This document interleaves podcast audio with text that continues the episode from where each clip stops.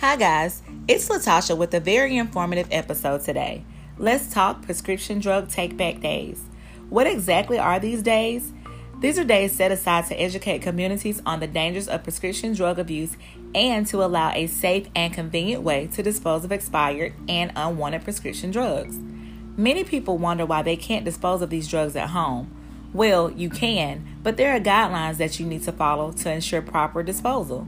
In addition to removing your personal information from the bottle, you need to mix the drugs with undesirable substances like cat litter. Many individuals don't want to deal with the hassle of the guidelines and just resort to keeping them.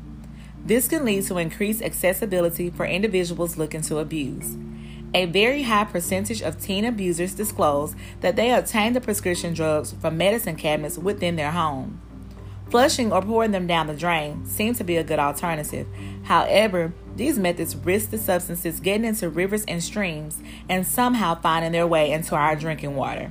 Scary enough? I thought so too. So, what can you do to help? Dispose of any unwanted drugs at the next prescription drug take back day, held on October 24, 2020, from 10 a.m. to 2 p.m. Check with your local drug enforcement agency for locations and restrictions. Also, check with your local police department and pharmacies to locate permanent prescription drug take back drop boxes. Join us and let your special kind of caring include going the extra mile to keep your community drug free.